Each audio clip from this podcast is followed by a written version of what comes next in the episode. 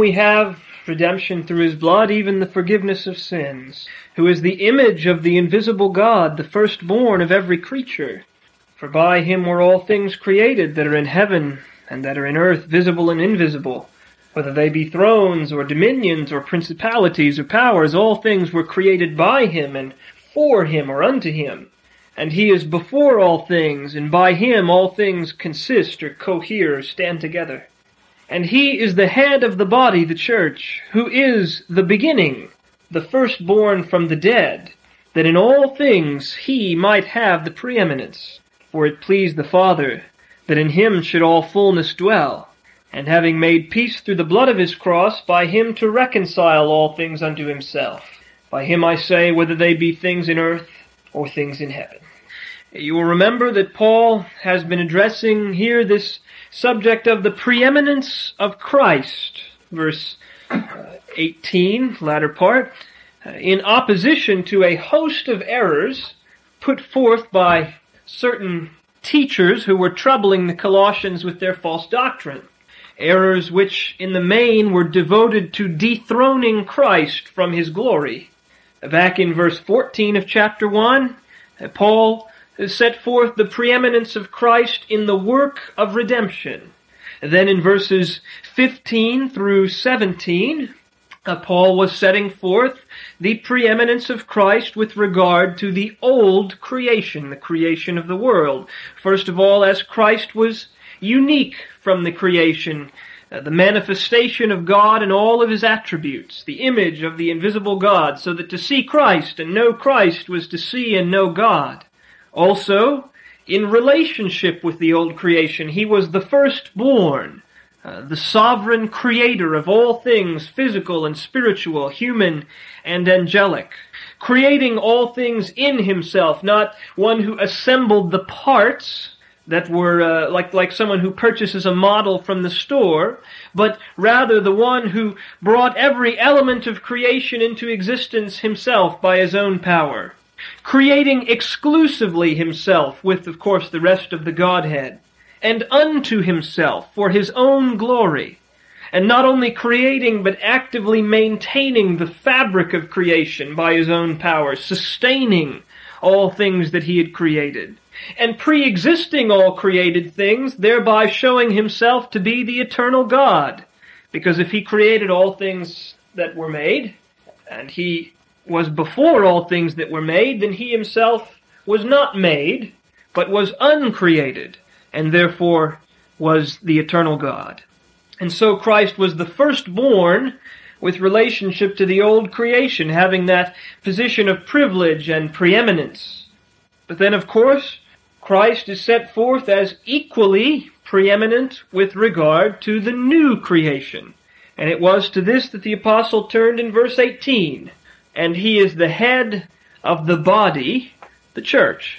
And then last week we considered several points out of that text. Uh, we considered the question, who is this church that is talked about here? And of course the answer was that it is the ecclesia, the assembly of Jesus Christ, the whole community of the redeemed, bought with his blood, that which he loved and gave himself for, in order to wash and sanctify and perfect in glory the partakers of the promise, those baptized by one Spirit, drinking into one Spirit, the elect, the true Israel of God. That is the church spoken of here. And secondly, we considered that question of why they are called the body. And this, of course, pointed to the unique nature of the church, that it is not a club like the Lions Club or uh, the Masons or something like that that a person would go and join, but it is a living organism made up of members united together spiritually by the Spirit of God, requiring for its health and growth mutual service, humble acceptance of one another's gifts, life together in spiritual union, just as uh, the human body, uh, the eye cannot uh, say to the foot it has no need of it, or anything like that. It's all united together, one body with many members in an organic union. Thirdly, we considered the question, what does it mean for Christ to be the head of this body? And that, of course, is his place of preeminence. He is the organic head of the church. He sustains it. He gives life. He nourishes it so that it increases with the increase of God, according to the scriptures. But he's also the ruling head, the lawgiver, the judge, the defender of the church, guiding the body in its motions, teaching it what to believe and how to act, ruling over it with authority in all things. Christ, the head of the body, the place of preeminence. And uh, by this he established uh, Christ's preeminence in the redeemed community, uh, where he was especially dethroned by these troublers of the Colossian church. As to his ruling headship, of course, they had given new law, new ways of worship, resurrected old covenant ordinances as if they had not been fulfilled in Christ. As to his organic headship, they had substituted a whole host of mediators and Jewish ordinances as the way to sustaining the fullness of Christian life. So, on every front, they attacked the preeminence of Jesus Christ. And this was, of course, all in answer and opposition uh, to their foul heresies. Now at this point, Paul continues his description of Christ's preeminence by turning now to the doctrine of the resurrection of the dead. Farther showing Christ's preeminence in the new creation by Christ's preeminence in the resurrection as what is called the beginning, firstborn from the dead. And with these words, of course, paralleling his privileges and preeminence in the new creation with that that we have already discussed with regard to the old, pointing to his universal preeminence, that in all things he might become preeminent. Who is the beginning, firstborn from the dead? Verse 18, second part. Now there are two things that are said here of Christ, aren't there? And uh, we're going to look initially at the second one first. And so we consider this title given to Christ that he is the firstborn from the dead. Now you will of course remember that this is not the first time that Christ has been called the firstborn. With regard to his preeminence in the old creation, he was called the firstborn with reference to all creation. Uh, verse 15 of chapter 1. When we considered that passage, we established at that time that it did not represent Christ as uh, as the first uh, or highest created being or something like that, but rather as being in a position of privilege and authority. And that, in fact, was uh, what we found one of the principal ideas in the use of this title, firstborn, just as it's uh, revealed in Psalm 89. I will make him my firstborn higher than the kings of the earth. So this uh, title of firstborn being a title of preeminence, of dignity, of privilege. Uh, as an aside, it did occur to me, of course, something that I did not mention at the time we expounded it, that uh, Christ's humanity was indeed created, wasn't it? At his incarnation. He was not human from eternity. And as the second Adam, and in fact as the last and perfect Adam, he was preeminent in that respect as well, as a kind of firstborn. But now the usage here later in verse 18 is slightly different, because in this case he is meant to be considered as part of a class or group. Uh, the grammar makes that quite clear. It's uh, more specific than that of verse 15. Uh, he was indeed one of the dead, and thereby firstborn from the dead. There's no question about the fact that he was uh, one of the dead. You can, uh, all four Gospels universally testify of this fact. Luke 23, 46. And when Jesus had cried with a loud voice, he said, Father, into thy hands I commend my spirit. And having said thus, he gave up the ghost or the spirit which is a euphemism for dying. When a person, uh, physical death, when a person gives up their spirit, the spirit or soul is separated uh, from the body. And this same statement is made in all four Gospels Matthew chapter 27, verse 50, Mark chapter 16, verse 37, and John chapter 19, verse 30, where they additionally spear Jesus in the side. Uh, Jesus, uh, according to the universal testimony of the Gospel writers, Jesus died by his crucifixion. He gave up the Spirit. Uh, it was not only the universal testimony of the gospel writers, it was as well the understanding of the apostles that Jesus did in fact die on the cross. Bear with me for a moment. This may seem a strange thing to be going to great lengths to prove, but it's important. Uh, Luke chapter 24 verse 20, you remember this is when Jesus has risen at this point and he meets with the two disciples that are walking in the way. They don't recognize him. And, uh, and they say, uh, uh, concerning Jesus of Nazareth, they're talking about, and how the chief priests and our rulers delivered him to be condemned to death and have crucified him. But we trusted that it had been he which should have redeemed Israel. And beside all this, today is the third day since these things were done. See, they didn't have very much faith. Didn't understand what Jesus was talking about, about the resurrection, didn't hardly believe in it, and so uh, they were downcast because why? Jesus was dead. Acts chapter 2 also, verses 23, 24, him preaching of Peter the apostle, him being delivered by the determinate counsel and foreknowledge of God, you have taken and by wicked hands have crucified and slain, whom God has raised up, having loosened the pains of death, because it was not possible that he should be held of it. They slew him. Uh, Acts 3, 15, more preaching. And you killed the Prince of Life, whom God has raised from the dead, whereof we are witnesses. You killed the Prince of Life. Acts 5:30. The God of our fathers raised up Jesus whom you slew and hanged on a tree. Acts 7 verse 52. Which of the prophets have not your fathers persecuted, and they have slain them, which showed before of the coming of the just one, of whom you have now been the betrayers and murderers.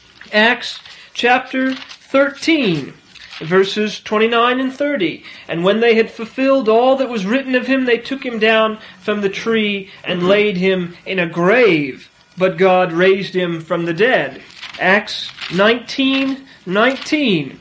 This one, uh, not only, now this has been the universal testimony of the apostles in their preaching to the Jews thus far, now we have the testimony of a heathen, uh, a, a, a, a, heathen letter, Festus.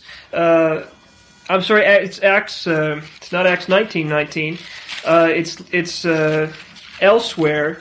At any rate, uh, miscited the verse, but it's there's it's a place in which Festus is writing the letter to send uh, Paul onward, and it says that uh, uh to Felix he's explaining that uh, that uh, Paul was being assailed by these Jews because of a superstition of theirs that there was this Jesus which was dead, who Paul said was alive. And that's the substance of Festus's letter. That uh, there is this Jesus who's dead, which Paul says is alive. Even Festus rec- uh, says Jesus has died.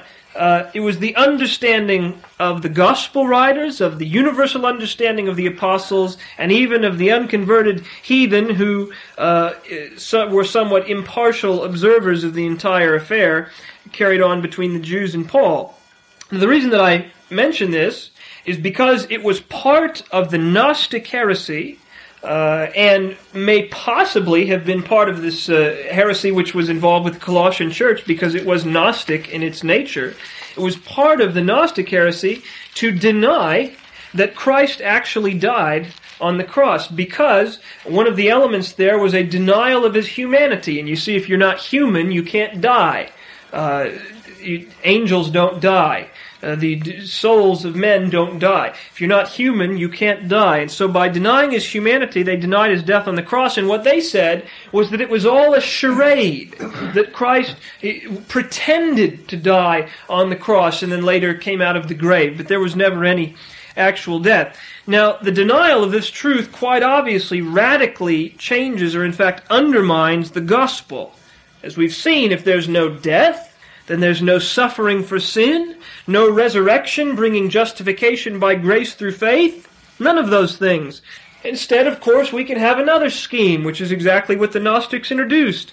Salvation by enlightenment through asceticism or fleshly indulgence. Many mediators and, and all of the various things that we see coming into the Colossians, the Colossians are being troubled with.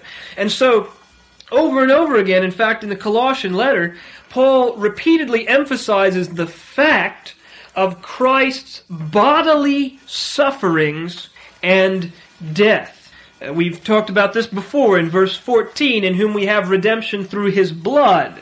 Verse 20, in having made peace through the blood of his cross. Verse 22, in the body of his flesh through death. Over and over, emphasizing that Christ was a real man. He had real humanity. He had flesh and blood, and he died. Christ was, beyond any shadow of a doubt, among the class of the dead after his crucifixion. but Christ is not here called dead, but firstborn from the dead, and this is what we must particularly understand. Uh, now, again, this place is undoubtedly more literal, perhaps in its in its use of the term firstborn. We'd read it firstborn out of the dead, pointing to the resurrection, which is a kind of birth, a kind of entry into new life. Christ is not being held forth merely as having been resurrected, but as the firstborn of the dead, this having this place of preeminence in the resurrection. And so the question that we have to answer in order to explain the meaning of this passage is how is Christ preeminent in the resurrection? How is Christ pre- how is Christ's resurrection different from all other resurrections? Thus causing him to have the preeminence in it, which is the entire point of this passage. Well, there are several points. First of all, Christ was preeminent in his resurrection as the very first to be raised from the dead in a glorified body. Others, you know, were raised from the dead all throughout the Old Testament, the New Testament. Uh, just that passage we were reading in uh, in uh, uh First, uh, Second Kings today, in which uh, the fellows they get attacked, and so they throw that guy's body into the grave of Elisha and touches his bones, and he's raised from the dead. Uh, it's kind of an amazing way to come back to life. Uh, providential for him. Uh, of course, the raising of Lazarus, all of those who, when Christ died, that uh, strange, inexplicable passage in the Gospel of Matthew, in which the all the, says the graves opened up, and many of those who had died came out and went around testifying. Uh, many, many people had been raised from the dead prior to Christ being raised from the dead, but but they were not uh, they were, we might say, physical resurrections. They were resurrected back to this life. It was not the glorious resurrection, the true resurrection, in which the redeemed, glorified body is united again with the soul forever. Uh, Christ was the first of those resurrections. Uh, Acts uh, 26, verse 23, the preaching of Paul. Paul says, uh, Having therefore obtained help of God, I continue unto this day, witnessing both to small and great. Listen to this. Saying none other things than those which the prophets and Moses did say should come. That Christ should suffer, and that he should be the first that should rise from the dead, and should show light unto the people and to the Gentiles. You see, that Christ should be the first that should rise from the dead. And, and interestingly, is, is it interesting that, that Paul says this is not a New Testament doctrine, this is an Old Testament doctrine. This is, all he's saying is nothing other than what Moses and the prophets have said. That Christ should be the first to rise from the dead. so Christ has preeminence as firstborn from the dead in that he is the first to rise with the glorified uh, resurrection body. Secondly, as he was first in time, so Christ also became the pattern of the glorious resurrection. His body went to the grave mortal and broken and humiliated and weak and natural and corruptible. And it came forth transformed as immortal and glorified and powerful and spiritual and incorruptible. 1 Corinthians 15 that we read this morning, verses all the verses of 40 through 50 where he's explaining, uh, so it is the resurrection of the dead, sown in corruption, raised in incorruption, sown in dishonor, raised in glory, sown in weakness, raised in power, sown a natural body, raised a spiritual body. The first man Adam was made a living soul, the last Adam was made a quickening spirit. He's the pattern of all the resurrections that would follow. He's the first to be raised with the glorified resurrection body, and he's the pattern of this kind of resurrection, this glorious resurrection.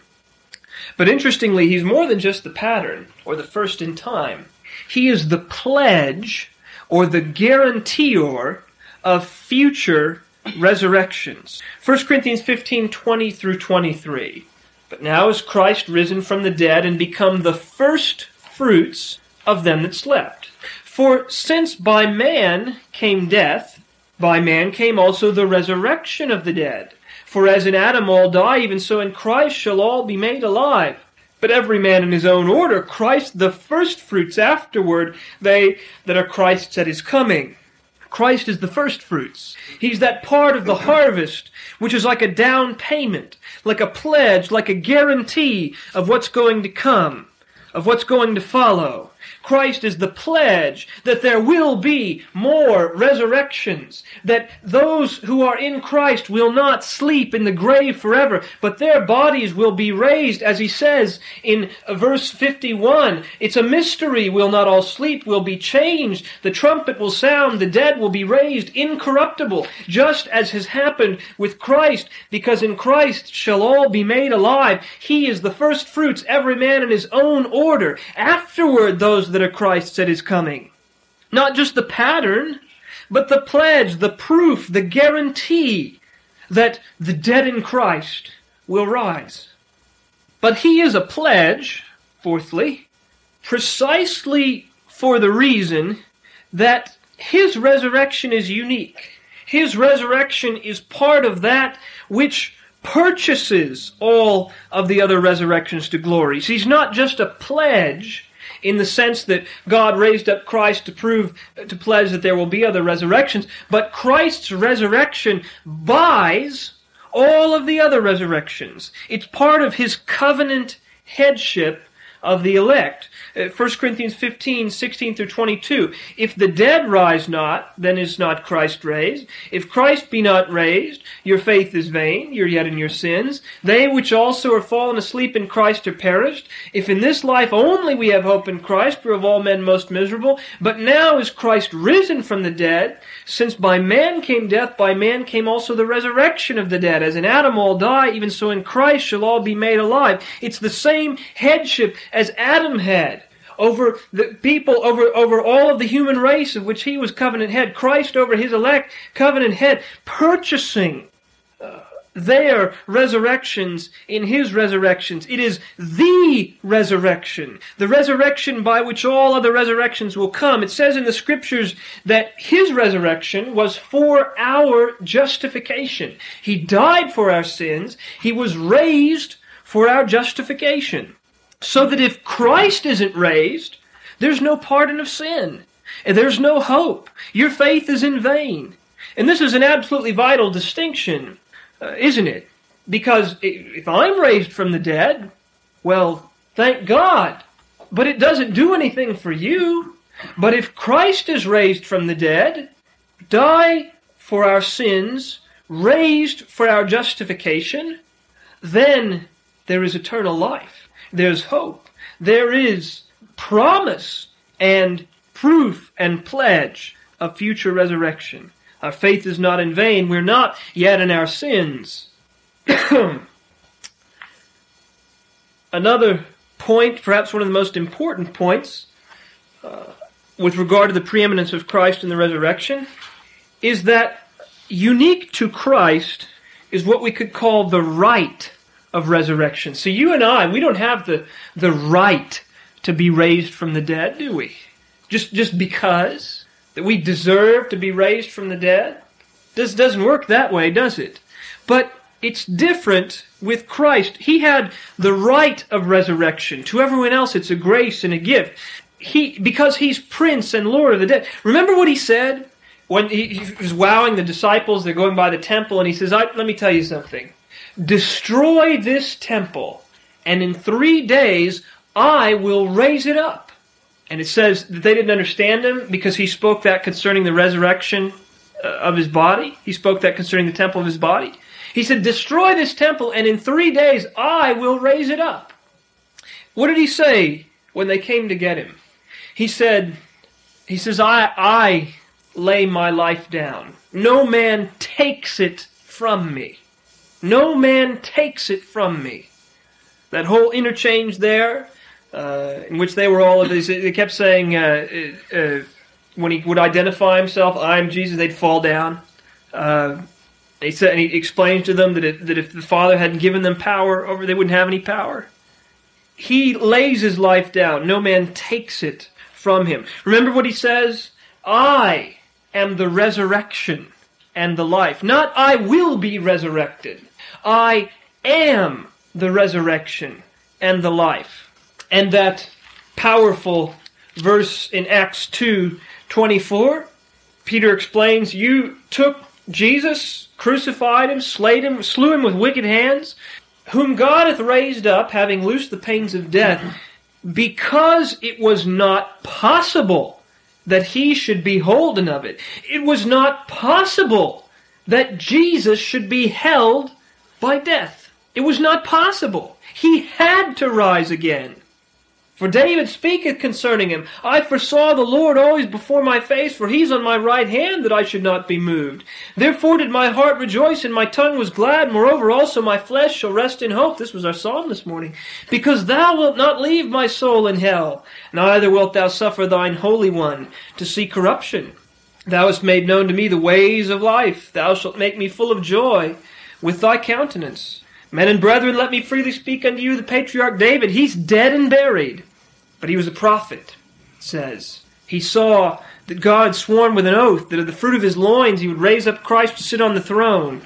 He seeing this before spake of the resurrection of Christ, that his soul was not left in hell, neither did his flesh see corruption. Jesus had the power, the right of resurrection. Death was just another enemy to be put under his feet, wasn't it? And so, perhaps that's the culmination of what we've been saying to be the firstborn from the dead, that title of privilege and preeminence. He was the first to be raised with a glorified body. He was the pattern of all that would follow. He was the pledge of the future resurrections. He purchased those future resurrections. And he had the right and power of resurrection the power over death. We said here he's also called something else, isn't he? He's called the beginning. The beginning. Who is the beginning? The firstborn from the dead. With regard to the new creation, Jesus is the beginning. Calvin explains it well, I think. He says, and I quote, He is the beginning because he is the firstborn from the dead. For in the resurrection there is a restoration of all things, and in this manner the commencement of the second and new creation. For the former had fallen to pieces in the sin of the first man, in the ruin of the first man. As then Christ, in rising again, had made a commencement of the kingdom of God, he is on good grounds called the beginning. End quote. See, the resurrection of Christ from the dead is a kind of pivotal moment in history. It's kind of an inauguration of a new age and a new kingdom. It's a watershed event. Nothing will ever be the same. It's either on one side of it or the other. From the resurrection from the dead proceeds the entire new creation. The spread of the kingdom, the gathering in of the nations, the new covenant. All of these things have their beginning in Christ's rise from death with power and authority. He's the beginning of the new creation. He's also, not only does he begin all these things time wise, but he is like the source of a river. You know, every river has its origin, its source. Even the greatest rivers in the world start with a little tiny stream or trickle way up in the mountains somewhere. And then they run downward and they pick up as they go on until they become a mighty rushing uh, uh, river, powerful flowing river. It's like that with Christ. If there's no spring, there's no river. It's like that with Christ. He's the beginning of the new creation. He inaugurates it. He's the source from which it all flows to become a mighty raging flood of grace and transformation. Take any blessing, take any grace, any part of the new creation and just start tracing it backwards. Trace it up the river, search it out, find out where it goes, and every time you'll come to the same place. Higher and higher and higher, always to the highest one of all, to the beginning, to the Lord Jesus Christ. There he is at the top of it all, with that river of living water going forth out of him in a torrent, bringing grace and salvation and reconciliation and transformation and glory and eternal life to everyone that drinks of that water, until the whole earth is renewed in a new creation of grace. Just a couple of words of application. First of all, I'd like to consider for a moment uh, the very intentional parallels here between the old and the new creation. Jesus was the beginning of the old creation. He was before all. All things were created by him. He was the source of life and being. Jesus is also the beginning of the new creation. By his work, this new kingdom was brought into being, and every blessing of grace flows from him as the head and source. He's the beginning of old and new creation. Jesus was the sustainer and is the sustainer and maintainer of the old creation. It all stands together in Him. Its fabric is maintained in Him. He providentially preserves it. He orders all things rain, sunshine, life, and death. So it is with the new creation. What more common description of the new creation and the things of the new creation than to say they are in Christ? In Christ. The new creation stands together in Him, coheres by Him. It is called a body organic unity. But what brings it? The Spirit of the head, joining all to all, every member to itself. He's the sustainer of the old creation. He's the sustainer of the new creation. Jesus is the Lord of the old creation. He stands in a relation of authority and privilege as firstborn by virtue of his creating and preserving of all things. He's the prince and chief. But Jesus is the Lord of the new creation, the head of the body, his redeemed congregation, the firstborn from the dead, the prince of the resurrection. Jesus is the end of the old creation. It is all for him and unto him, unto his glory. It's moving towards him and consummation in him. It's reflective of him and it's intended to serve and glorify him.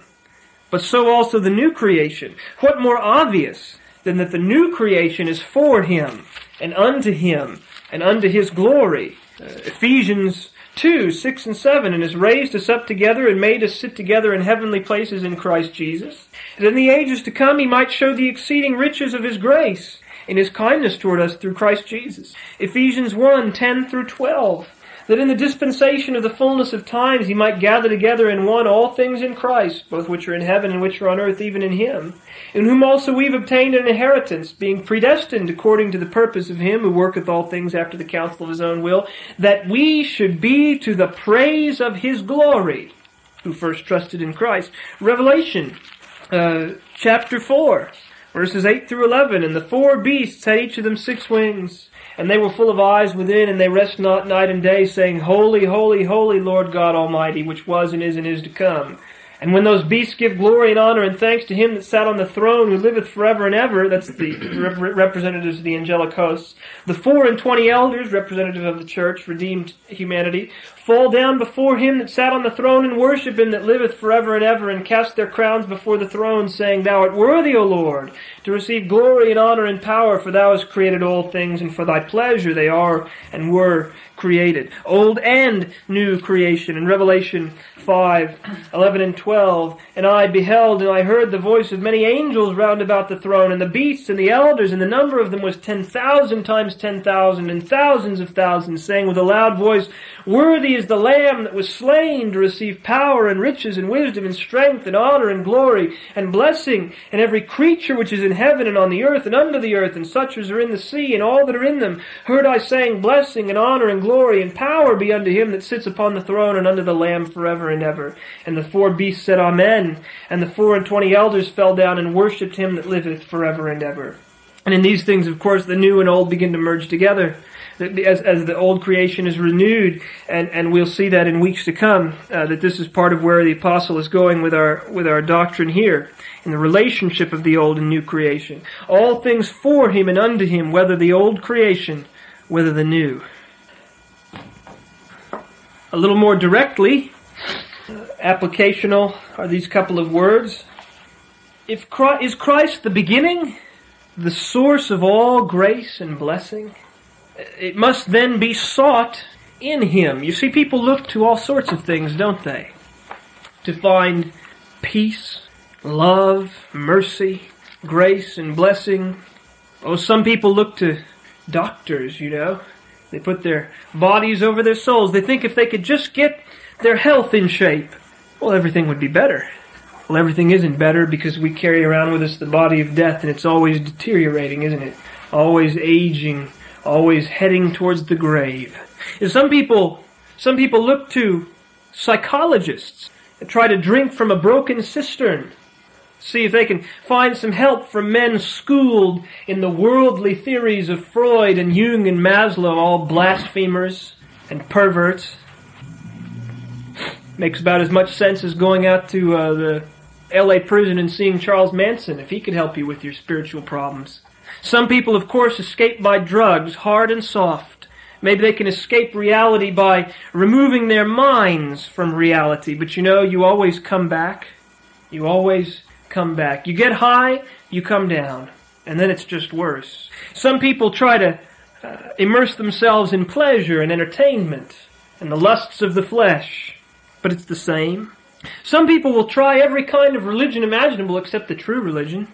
They'll, they'll run around uh, worship Hindu gods, kiss trees, have fertility rites, uh, go to every church, new new temple every sun, every Sunday or Saturday or Friday or Thursday or Monday or whichever day they're doing it. But what does the Bible say about those? It says those are all idols. And what is an idol? It's some, it can't speak, it can't hear you, it's deaf and dumb and blind. You can pray to it all day long, nothing will happen. Some people, they look for their source of blessing and grace in the government. Some people in asceticism. Some people in community and family. Oh, if we could just get family values, you know, restored. If we could just have community again and family, then everything would be right in the world. All these things are empty wells, dried up. There's nothing in them. Only in Jesus Christ if you're looking for grace, you're looking for blessing, you're looking for hope, you're looking for a, li- a river of living waters, looking for life abundant, only in Jesus Christ. And of course, the chief of all graces is that eternal resurrection. And if we are to be raised, it is only in union with Him and by His power. I am the resurrection and the life. He that believeth in me, shall never die, shall never, oh, that we would all believe in him.